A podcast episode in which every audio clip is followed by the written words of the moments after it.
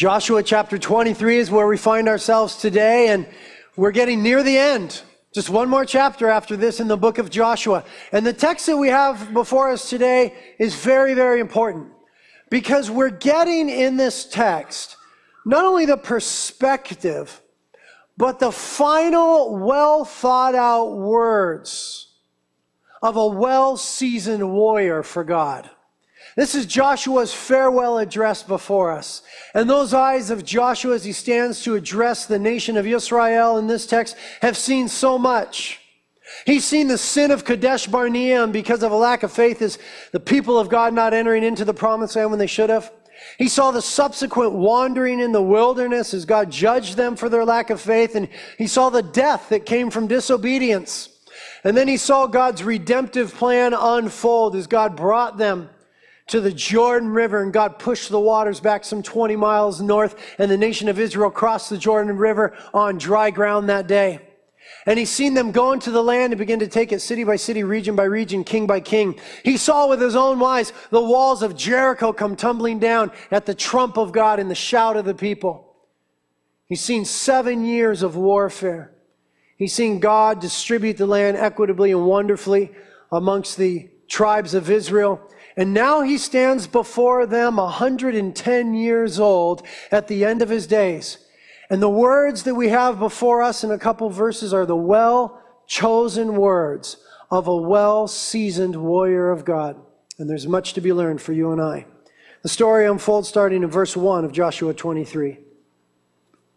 Now it came about after many days when the Lord had given rest to Israel from all their enemies on every side, and Joshua was old, advanced in years.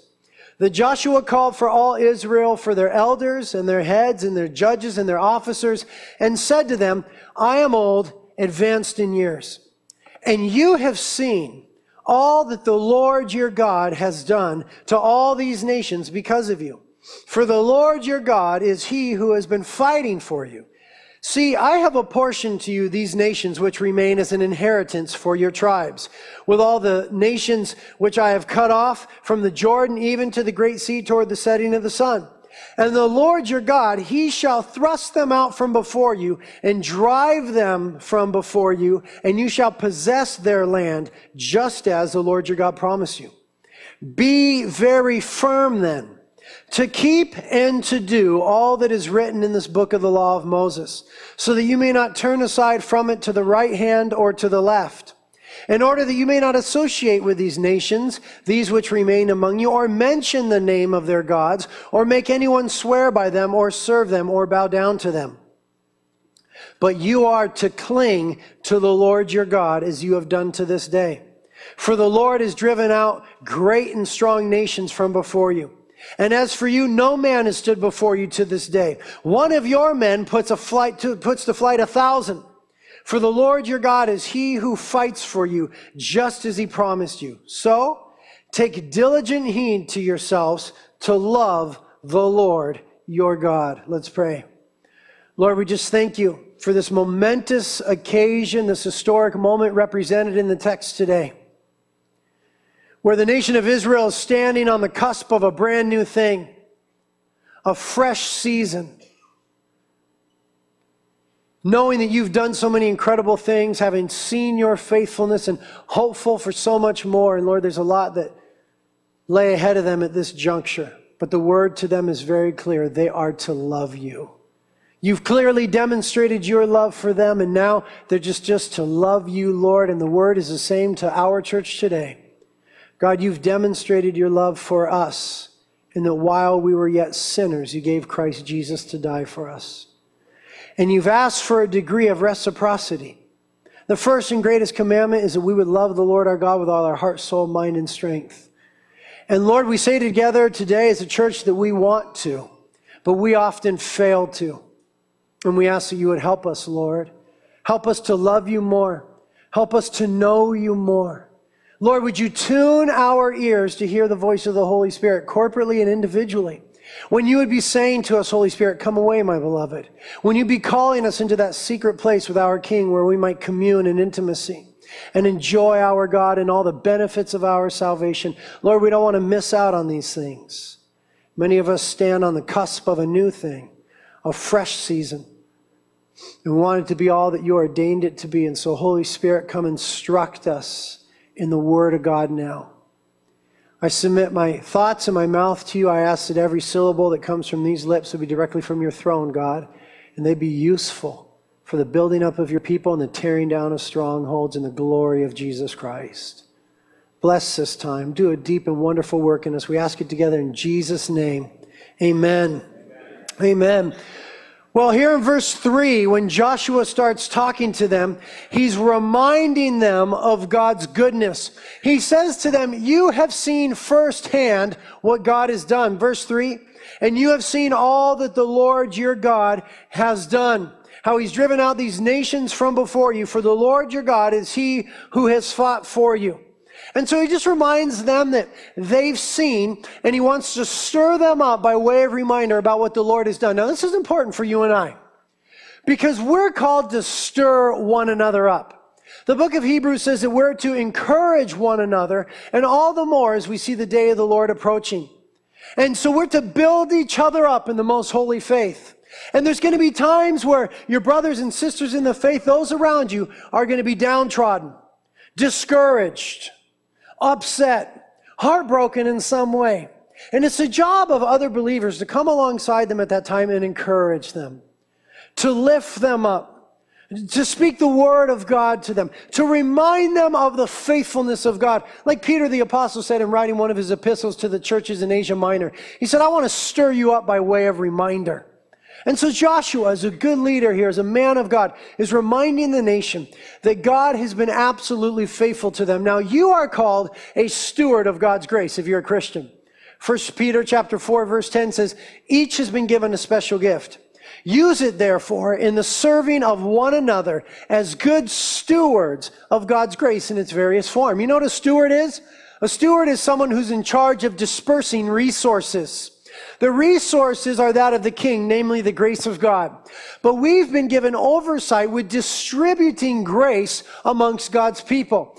And you are gifted to do so.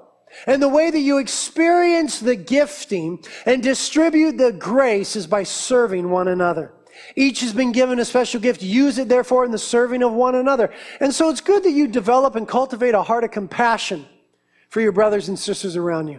That when you see that they're hurting, when they're confused, when they're perhaps taunted by the enemy or even tormented by the enemy or just giving into the silliness of the flesh, you can come along and begin to serve them by speaking the word of grace into their lives. By stirring them up with reminder about what the Lord has done in their lives. Wait a minute. Remember when the Lord delivered you from alcohol?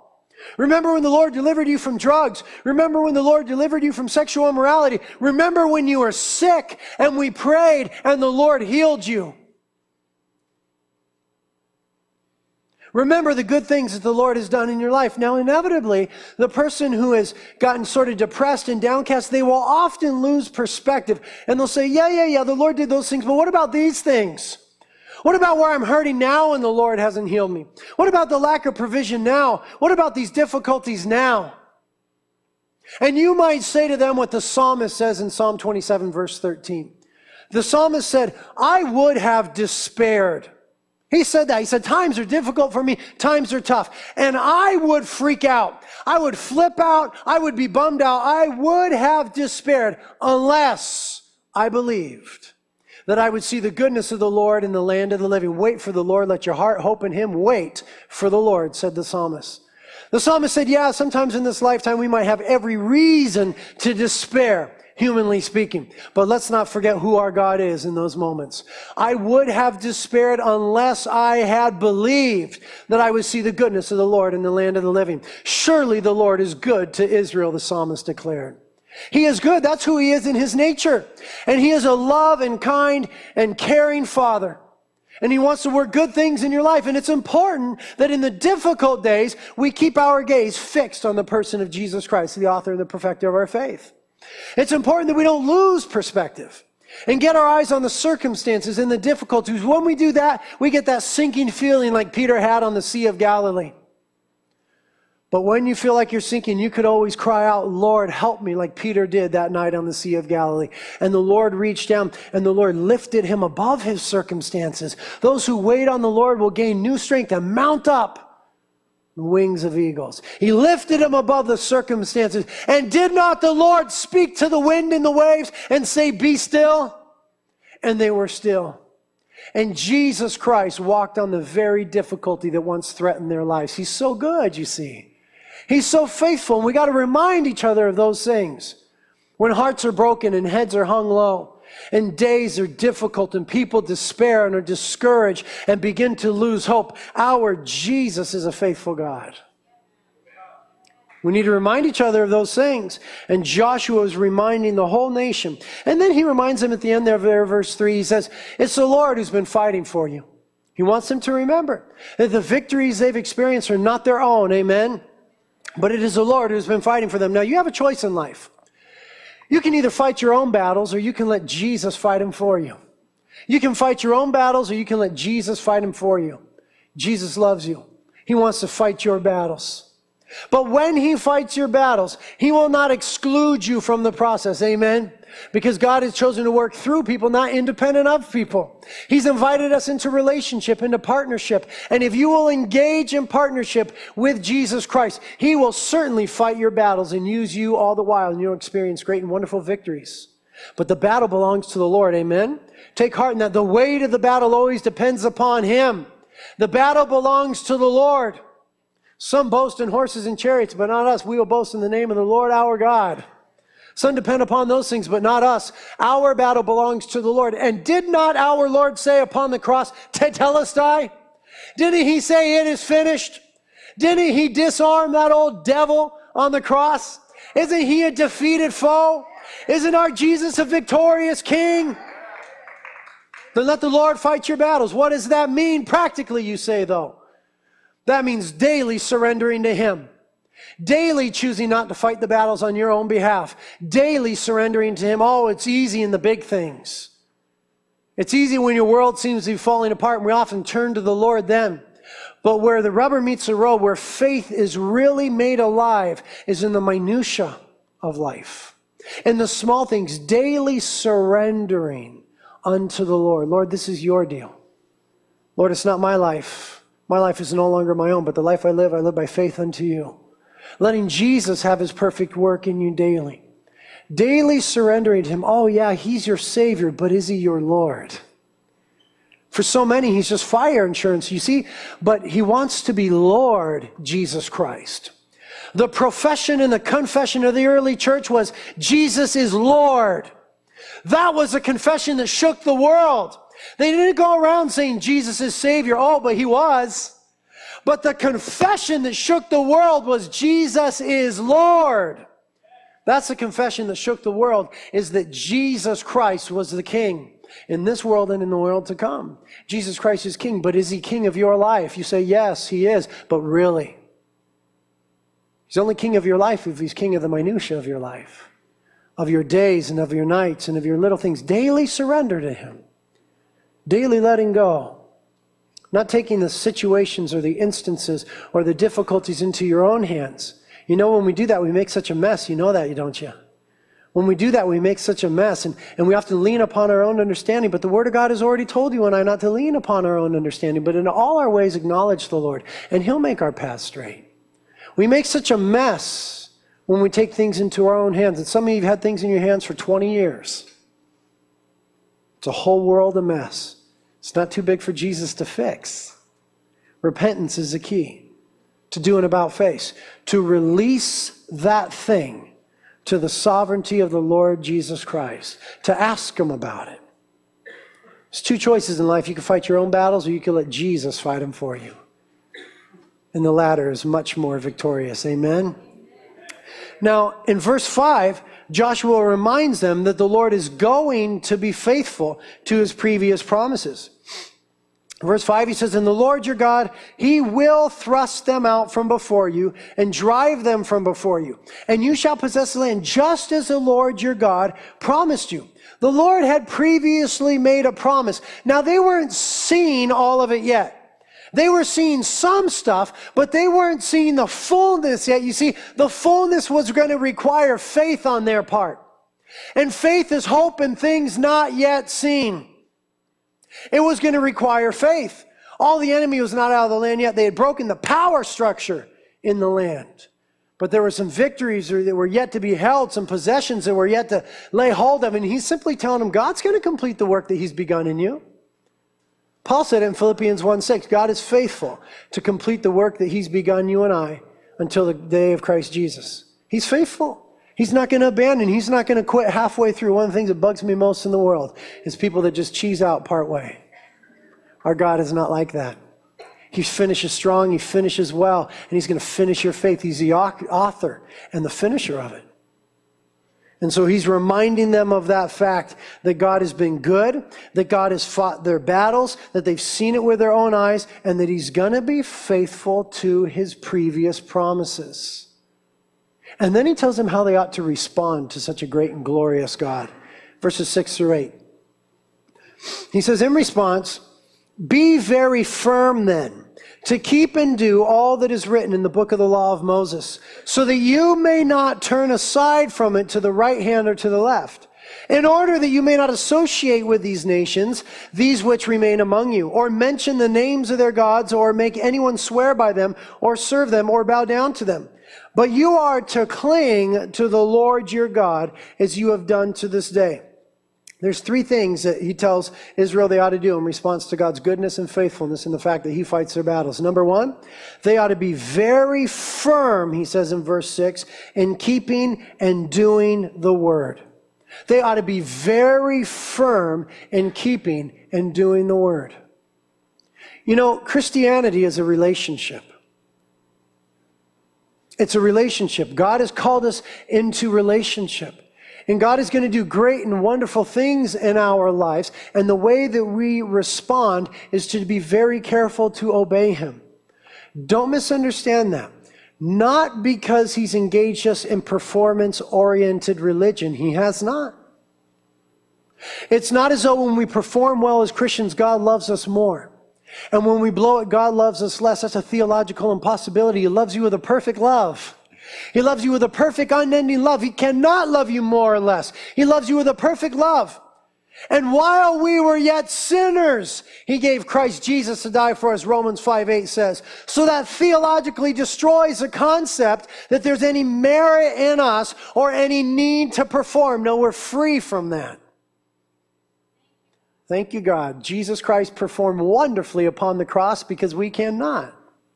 But the reason it's important to obey him now as a response to his goodness is because it puts us in the place of blessing. Very practically speaking now, it just puts us in the place of blessing. And God wants to bless you. Guess what? God wants to bless you more than you're willing to be blessed. How do I know that? Because we're sick religious people. And we're often self-deprecating. And, and, we have this idea that I've somehow got to suffer. It's innate in fallen humanity. You see, but Jesus Christ suffered for us upon the cross.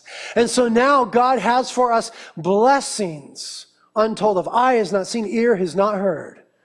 The things that God has prepared for those who are wholly committed to Him. And what obedience does is it puts us in the place of blessing. What rebellion does is remove us from the place of blessing. We have a rule in our house nobody eats upon the couch. For some reason, and I trust her wisdom, my wife has chosen that we have a white couch in our house. So nobody eats upon the couch. Now I have a three year old and a six year old. That's just as messy as it gets. And my son, he's real fond of snacking on the couch. Now, we pretty much have broken him of this, but in his earlier years, you know, he'd get a little snack, and, you know, I'm pretty much a pushover as a dad, and he'd have something like pretzels, and, Dad, can I just eat the pretzels over on the couch? Uh, okay. So he's over on the couch, and he's snacking on pretzels. He knows he shouldn't be. And his mom, my wife, she's a glorious cook. She's a wonderful cook. She's a real good cook. And my wife makes these great dinners, you know what I mean? And they're nourishing. She's very healthy. She's very into health. It's like organic and all this stuff. Very healthy stuff, but it tastes good. It's amazing, really. And she makes these dinners. And they're nourishing and they're tasty and they're wonderful. And she says to my son, Isaiah, get off the couch and come eat. Come sit down at the table. And you know, when kids are young, for some reason, it's hard to get them to sit down at the table. Me as a man, you know, when you're old, you come home and first thing you want to do is sit down at the dinner table. I don't know what happens when you're, you want to come in, you want to take your shirt off, and you want to sit there in your boxers and just eat your dinner. That's what happens when you're old. It's weird when you get old. You just want to sit down there and just eat. You just, I go right to the table every time. But the kids, it's hard to get them to the table. But there's nourishment at the table. There's a banqueting table set before them. There's good things at the table. But my son so often persists in snacking upon the couch. And I say, son, get off the couch and come to the table. There's goodness at the table. But he likes it at the couch.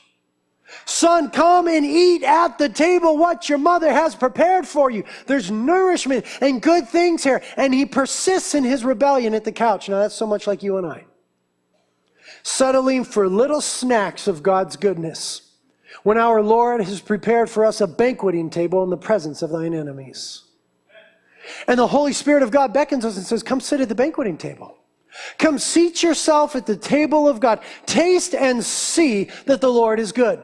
But unless we get off the couch, that place of compromise and comfort and even rebellion, and come to the table where God wants us to be, we never experience the fullness of those blessings. And so many remain on the couch and refuse to come to the table. And God wants us to obey, not because He needs us to perform, but because in His Father's heart, He tremendously desires to bless you and I. And obedience, practically speaking, puts us in the place of blessing. And so Joshua, as a loving old man, says to a younger nation, Be very firm to observe and do all that is written in the Word. Let our obedience be characterized by resolve and determination, not compromise and whatevers. Let us be like Daniel in Daniel chapter 1, who purposed in his heart not to defile himself with the king's dainty morsels. He already decided in his heart before confronted with the situation, I don't do that. That's wisdom for living today for the Christian. To read the word of God, and as we read it, let it read us. And then purpose in our hearts to say, next time I'm in that situation, I'm deciding right now, I won't do that. I'm going to be very careful to obey the word. And the word of God, from Genesis to Revelation, promises blessings for obedience. We're reading the Bible through in a year together as a church. And right now we're in Psalm 119. Just as juicy as the word of God gets in Psalm 119. And Psalm 119 verse 2 says, How blessed are those who observe his testimonies and who seek him with all their heart. Why don't you just go ahead and try God in this area? Why don't you go ahead and see where you need to repent? Because there's some areas. Why don't you go ahead, see where you need to repent, repent from that, do an about face, get where God wants you to be, and see if it's not a blessed place. The promise of Scripture is God always blesses obedience. Now, after telling them to be very firm to obey and to keep the word, the second thing he tells them to do is to be very loose in their grip on and connections with the world around them. Verse 7 in order that you may not associate with these nations, these which remain among you, or mention the name of their gods, or make anyone swear by them, or serve them, or bow down to them.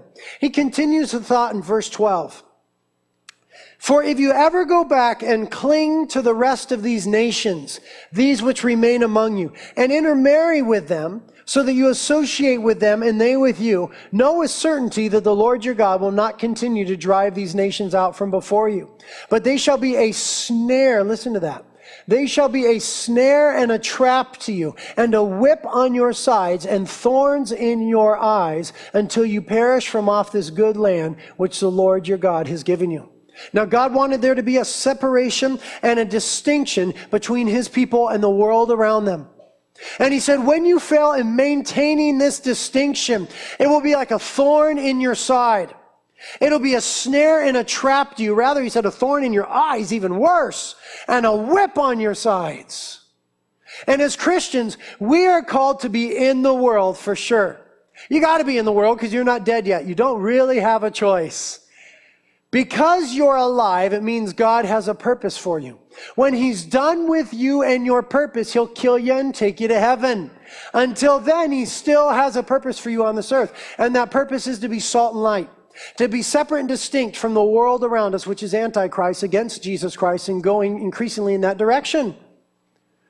There is to be a distinction. And yet we are to be in the world. But did not our Lord teach in John 17, we're not to be of the world? Now there's a tricky concept. In the world, but not of the world.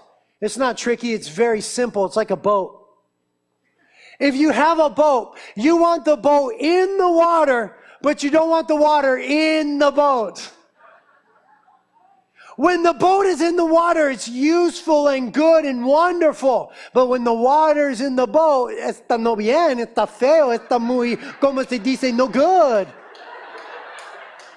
You don't want the water in the boat. We want to be in the world. We want to have friendships with non-believers. We want to represent Jesus Christ to them. We want to be in the secular workplace. We want to be on the secular campuses. We want to be involved in city councils and in local and federal, national government. We want to be involved in these things, but we don't want these things involved in us. We're in the world, but not of the world. It's a simple concept, difficult to maintain in your daily living. James the Apostle said this This is pure and undefiled religion, that you visit widows and orphans in their distress and that you keep yourself unstained from the world. Keep yourself unstained by the world. Unstained. In it, not of it. Leaving our mark on it, but not letting it leave its mark on us. And so God told the people of Israel, don't get overly involved with these nations around you. Why? Because you'll begin to follow after their gods. That's just the way we are. Solomon was the wisest man that ever lived, right? Bible says that. Solomon was the wisest man that ever lived. But even he allowed himself one by one to get overly involved with the surrounding nations and it meant his demise. I want you to turn in your Bibles to 1 Kings 11. Keep your finger in Joshua. We'll be back in a few minutes. But go to 1 Kings 11.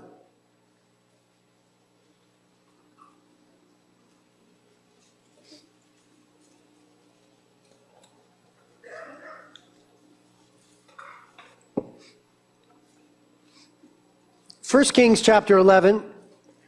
We'll start reading in verse 1. It says, Now King Solomon loved many foreign women, along with the daughter of Pharaoh.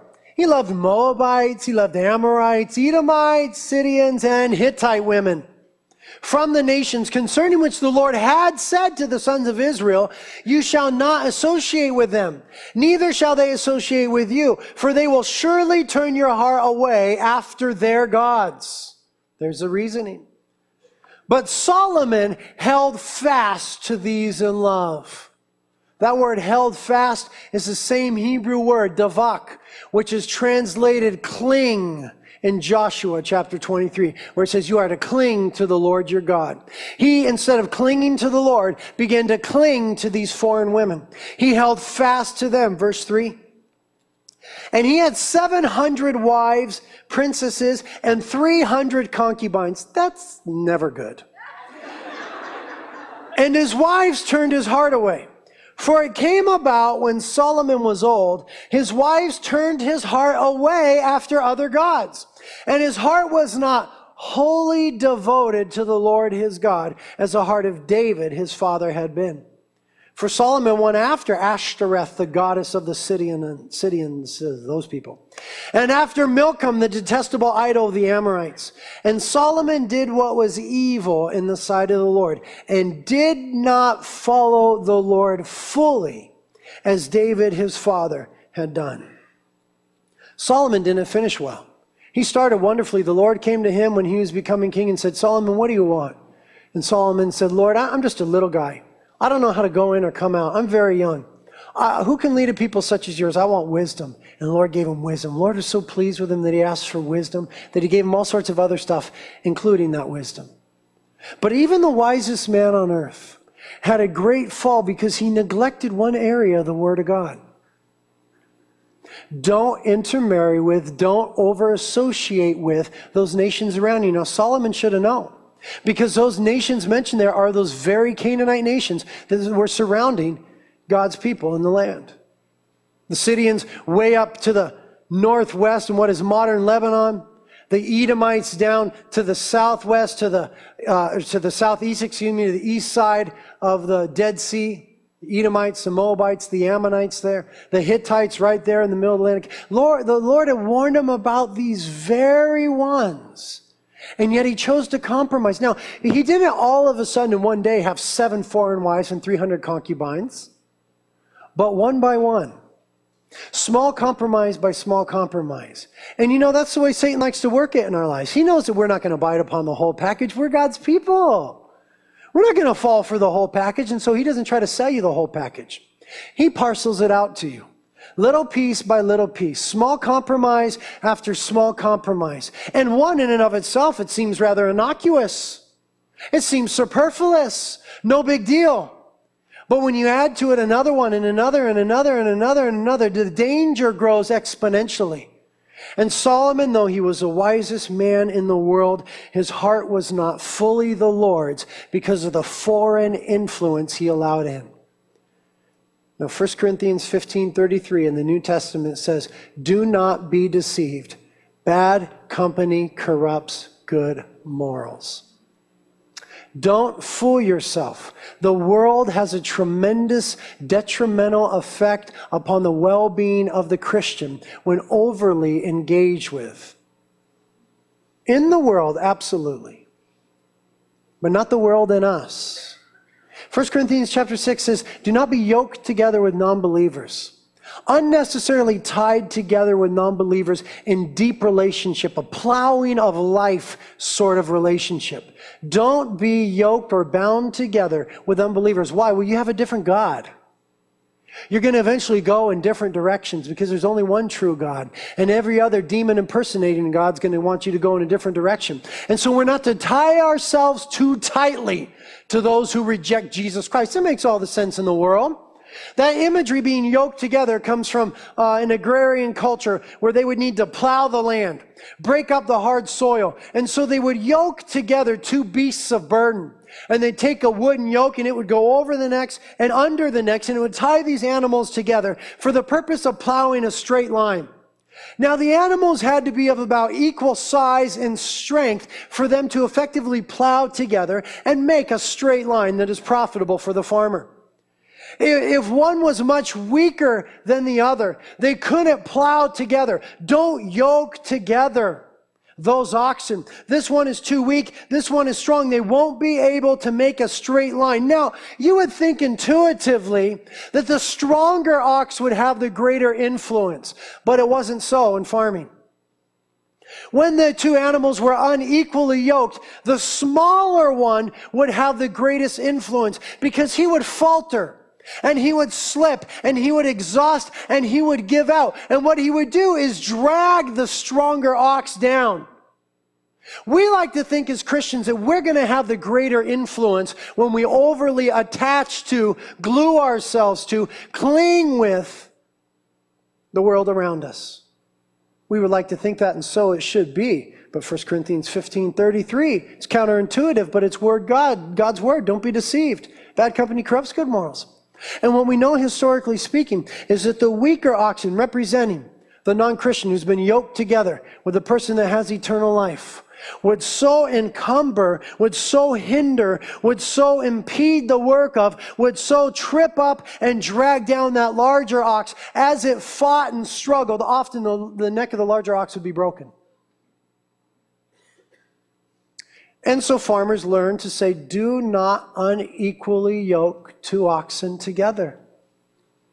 It's detrimental to the stronger one. And so the Word of God says to you and I do not be unnecessarily bound together with unbelievers in life relationship. And when Solomon ignored that one little part of the word, though he was a great king and the wisest man in the world, it meant his demise. And because of those influences, little by little, day by day, his heart was not fully the Lord's. It was not fully the Lord's. Jesus said this in the Sermon on the Mount Blessed are the pure in heart, for they shall see God.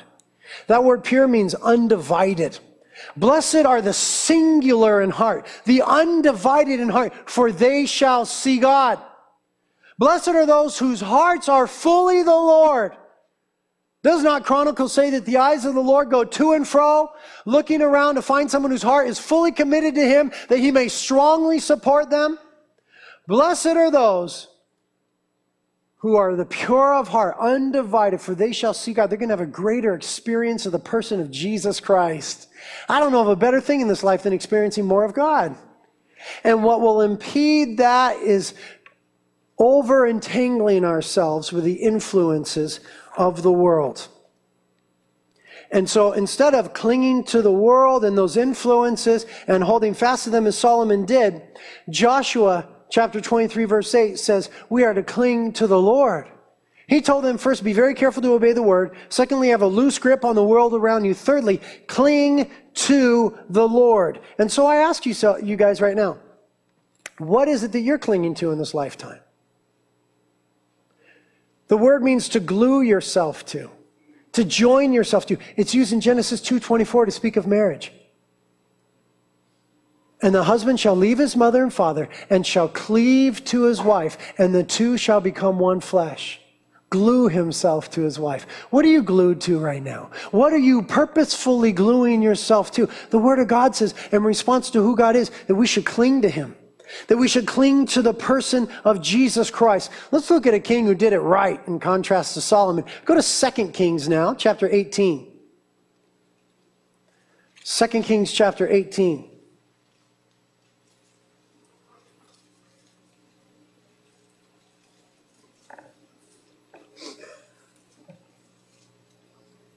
Here we have King Hezekiah, sometime after Solomon. And he did it right. Hezekiah, his name means strengthened by Yah, strengthened by God. Hezach being the Hebrew word for strength. Yah being one of the Hebrew names for God. Hezekiah, strengthened by God. Verse 1 of 2 Kings 18. Now it came about in the third year of Hoshea, the son of Elah, king of Israel, that Hezekiah, the son of Ahaz, king of Judah, became king. He was 25 years old when he became king, and he reigned 29 years in Jerusalem. And his mother's name was Abi, the daughter of Zechariah. And he did right in the sight of the Lord, according to all that his father David had done. He removed the high places and broke down the sacred pillars and cut down the Asherah. He also broke in pieces the bronze serpent that Moses had made, for until those days the sons of Israel burned incense to it, and it was called Nehushtan. Verse 5. He trusted in the Lord, the God of Israel, so that after him there was none like him among all the kings of Judah, nor among those who were before him. For he clung, there's that word again, davak in Hebrew. For he clung, glued himself to the Lord. He did not depart from following him, but kept his commandments, which the Lord had commanded Moses. And the Lord was with him. Wherever he went, he prospered. And he rebelled against the king of Assyria and did not serve him. He defeated the Philistines as far as Gaza and its territory, from watchtower to fortified city. Now here we have a good example. Solomon didn't finish well. He had a great start, but he finished poorly because of the detrimental, incremental, day by day influence. But Hezekiah, Hezekiah, strengthened by God, he finished well. The difference was Solomon held fast to the things of the world. Hezekiah held fast to the Lord. What are you holding fast to today? What are you clinging to today? Only you know in your heart of hearts as illumined by the Spirit of God. But are you clinging to the person of Jesus Christ? Is he your heart's desire? Are you pursuing hard after him? I don't mean in the difficult times where we cry out to the Lord. Everybody does that. That's called foxhole religion. Everybody cries upon God in the impact zone. I'm not talking about that. I'm talking about the cry of your heart when you're on your bed at night. Is it Jesus? Oh, it ought to be. It can be. Just fasten yourself to the Lord Jesus Christ. And, the practical outflow of that was that he tore down the sacred pillars. He tore down the high places. Those things that were false, he tore them down. Those lies of the enemy that we so often entertain and allow to grow in our lives, he tore down. He tore down those things and he clung to the Lord and he had a wonderful finish, Hezekiah. I want to show you one other awesome man of God in 2 Samuel. Go to 2 Samuel. Now, the book of Samuel is before Kings. So go back a little bit toward Joshua, 2 Samuel 23.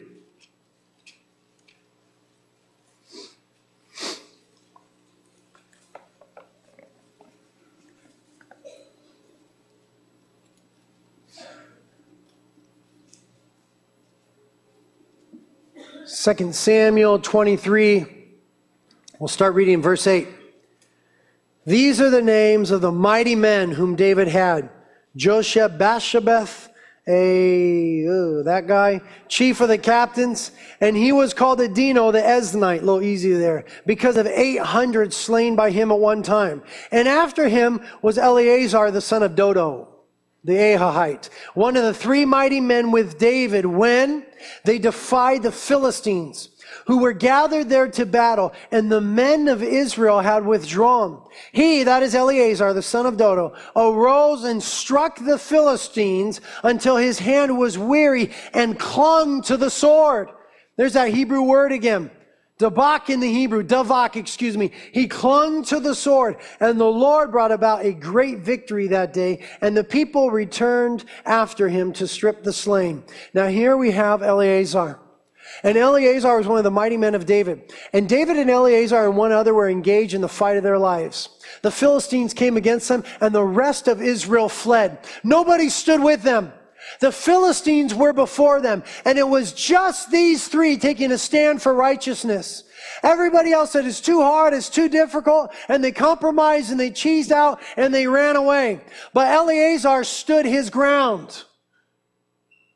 And the battle was so great, just the three of them defying the Philistines, that he became weary. And what did he do when he was weary? His hand clung to the sword. It's as though his hand was glued to the sword. And in that there was a great victory. Now we have a sword to which we ought to cling. Ephesians 6, 17 says that we have the sword of the Spirit, the Word of God. And when we get weary in the midst of the battle, people, we ought to cling to it. Our hand ought to be glued to it in the difficult times because it's here where we find nourishment for our souls. Amen? It's here when we encounter the person and the presence and the power of Jesus Christ. He is the Word of God. He is the bread of life. And when we get weary when battling against the Philistines, and when nobody will stand with us, all of the rest of Israel fled, and it's us against a thousand, we cling to the Word of God. The Word of God is a rock upon which we could build our house, and when the storms come, that foundation will not be shaken. And what we see about this man is he fought hard against the enemy. So often we just quit too soon. We just stop short. We, we just give up too easily. We, we are engaged in a battle. There's no doubt about it. Ephesians 6 says, We don't battle against flesh and blood, but against powers and principalities, spiritual forces of wickedness in high places. We are engaged in a battle for the souls of men and women. It's going to be nasty. It's going to be dirty. It's going to be difficult. Jesus never told you he'd give you an easy life. Don't say he did. He never did. He said, In this world you will have trouble, but take heart. I've overcome the world. He's overcome the world. We're engaged in a battle, but we don't have to fight for victory because we fight from victory. Did not our Lord say Tetelestai, it is finished upon the cross? Didn't he disarm and defeat the devil? Isn't the devil a defeated foe? Listen to me. He may be a squatter, but he's no owner. He's a squatter at best, but he does not own. The owner is Jesus Christ. The earth is the Lord's and all it contains. Open up the gates and let the King of glory enter in. We are engaged in a battle. It's not going to be easy, but can't you be like Eleazar and just fight hard? And he got weary in the battle. It's going to be hard. We're going to get weary in the battle. What did he do? He clung to the sword. Cling to the Word of God. People, if you're not reading your Bibles every day by this point, I don't know what to tell you. There's nothing more I could tell you. It's probably time you change churches. I can't tell you anymore. You should go hear something else. It's not working here. If you're not getting into the Word of God on a regular basis, if the Word of God is not getting into you, brothers, you're missing it. We've been given a sword to which we must cling. Read the Word of God. Let the Word of God read you. It'll change your world. Jesus Christ is absolutely faithful. Go back to Joshua 23 now.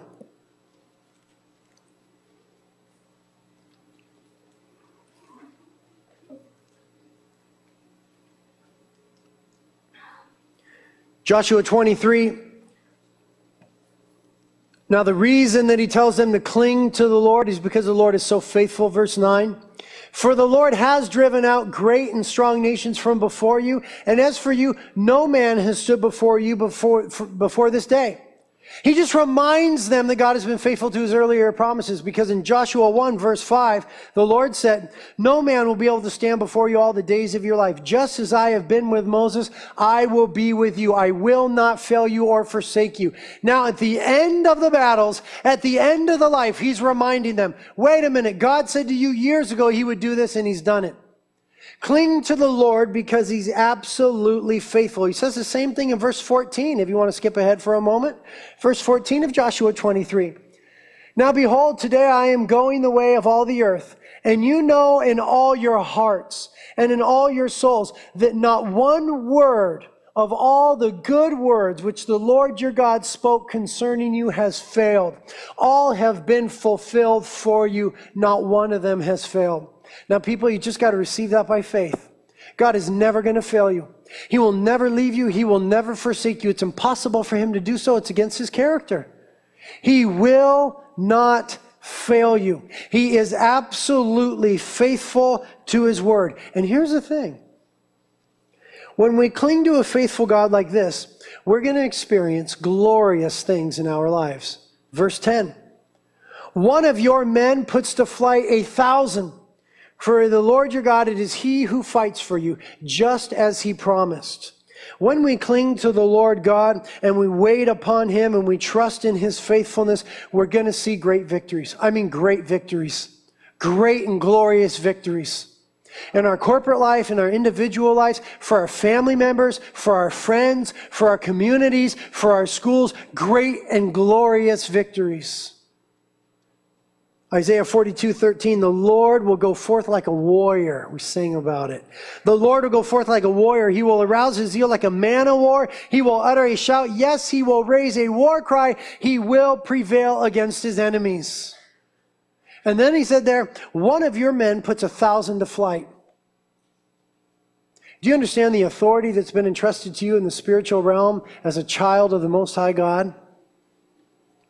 In Mark chapter 3, verse 14, the disciples were given authority over demons.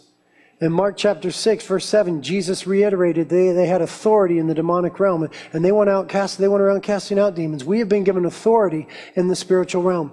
Did you know as a people of God that we can stand firm and resist the devil for our families, for our marriages, for our children, for our schools, for our community, for our school board, for our city council, for our Congress, for the White House, for the United Nations? Do you know that we can stand firm together and resist the devil and see the Lord do great and awesome things? He's done it all throughout history. He's going to not stop now. His eyes are going to and fro about the earth, looking for someone on whose behalf he may show himself faithful, someone whose heart is fully committed to him. One of you can put a thousand to flight. Philippians 4:13, I can do all things through Christ who strengthens me. I love what David said when he was singing a song in 2 Samuel 22. He said, Lord, for by thee I can run upon a whole troop by my God, I can leap over a whole wall. He makes my feet like hinds feet, and he sets me on my high places.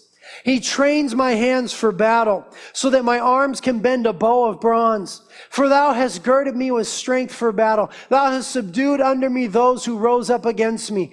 Therefore I will give thanks to thee, O Lord, among the nations, and I will sing praises to thy name. There's a man who knew his God. There's a man who knew his God. He knew what he could do when he was clinging to his God. How do we respond to such a great and awesome God? Verse 11 Take diligent heed to yourselves to love the Lord your God. I really like this because it's an old man. He's 110 years old. He's seen a lot of things. He's at the end of his life. And you know, when people are at the end of their life, things often become crystal clear. All the things that didn't mean a hill of beans. It's real obvious at that point. And the things that are absolute most important become clear. And this man at the end of his life, giving his final words to a whole nation that he's faithfully led for almost a decade, he said, Guys, in summation, I'll tell you, be very careful to love the Lord your God. Just love the Lord. It's the first and greatest commandment. You shall love the Lord your God with all your heart, soul, mind, and strength. Just love the Lord your God. Friendship with the world is enmity with God, the epistles say. Just love the Lord your God. Just be like John the apostle who is reclining upon the chest of Jesus. in intimacy. Just be like Mary who came with her dowry, the alabaster vial of perfume, and just poured it out at the feet of Jesus, just loving the Lord, just giving her everything to the person of Jesus Christ. You know, Jesus did not bleed upon the cross so that we could be religious. He bled upon the cross that we might be intimate with our Heavenly Father. He's brought us into a relationship of intimacy. Just love the Lord your God. Now, I have to say this to balance that. The thrust of Scripture and the totality of the Word of God has as its weight God's love for you and I. The Bible's not about our love for God. The Bible's all about God's love for us. But He has ordained a degree of reciprocity. He's demonstrated his love for us in that while we were yet sinners, he gave Christ Jesus to die for us. And what he asks is that we reciprocate, that we love him back. Someone came and said, Jesus, what's the greatest commandment? Love the Lord your God with all your heart, soul, mind, and strength. Love the Lord your God. Only you know in your heart if you're loving him. And the great thing is, he makes it so easy to love him, doesn't he? Because he's so dang lovable. There's nothing wrong about him. There's nothing bad about him. The Lord is so lovable. If you're having trouble loving the Lord, it's because you don't know him. Get to know him a little bit. I found him in the pages of Scripture, nowhere else. There he is. At the end of his life, he says, Love the Lord. Now, we're going to read the last two verses, and they're sobering. But they're not for us. You'll see what I mean. Verse 15. And it shall come about that just as all the good words which the Lord your God spoke to you have come upon you, so the Lord will bring upon you all the threats until he has destroyed you from off this good land which the Lord your God has given you. When you transgress the covenant of the Lord your God which he commanded you, and go and serve other gods and bow down to them, then the anger of the Lord will burn against you, and you shall perish quickly from off the good land which he has given you. Now, Joshua warns Israel, if you turn away from following God, God's going to get mad and he's going to judge you. And God did it. 722 BC did it with the Assyrians coming and conquering Israel.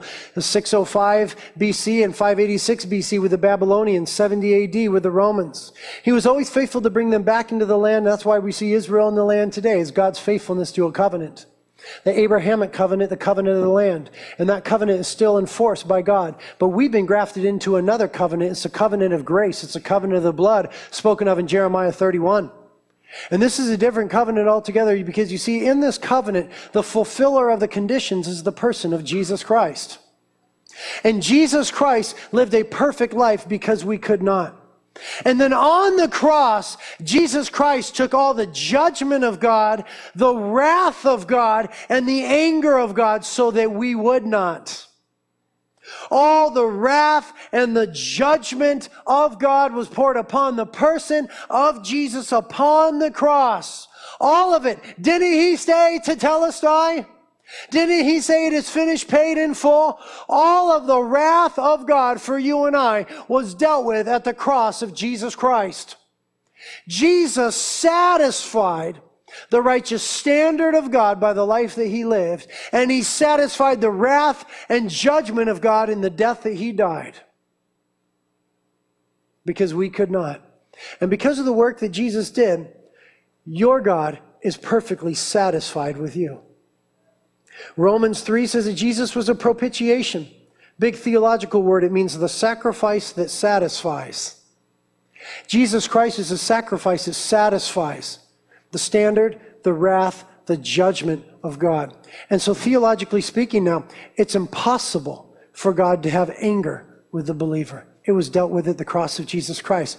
Our standing, Romans 5 1, is in grace unmerited, undeserved favor. It's almost hard to believe in our little brains, isn't it? But theologically speaking, God deals with us with grace. He is perfectly satisfied with you today, Christian. He is perfectly satisfied with you today, not because of you, because of the person of Jesus Christ. And we're in him, so God is satisfied. There's no disconnecting God's love. The only disconnect is that we're often not satisfied with him. And that's sin. Cling to the Lord your God with every fiber of your being. Amen. Lord, we thank you for your word. And we ask the Holy Spirit, you would come and make application in our individual lives. And Lord, that you would help us. It's so clear how much you love us. It's so great and awesome and wonderful. And Lord, we want to love you. We do love you, Lord, but help our lack of love. We love you, Lord, but we're just aware of our frailty and our fallenness and our waywardness our love of self and our love of the things of the world, they're just obvious to us. Oh, Holy Spirit, come and make Jesus so glorious in our midst that the attractions of the world would fade away. That the passing pleasures of sin would hold no power over us, no attraction. Jesus be so magnified, so exalted in our midst that the world fades away. We're sorry, Lord, that we just so complicate Christianity. So simple. You've loved us with a great and awesome love, and you're a great and awesome and faithful God. And we ought to love you. Help us, Lord. Draw us into your presence. Prayer team will be up here on your left if you need help. Carpets are here for you to get on your face before your God. And communion is here to celebrate Jesus.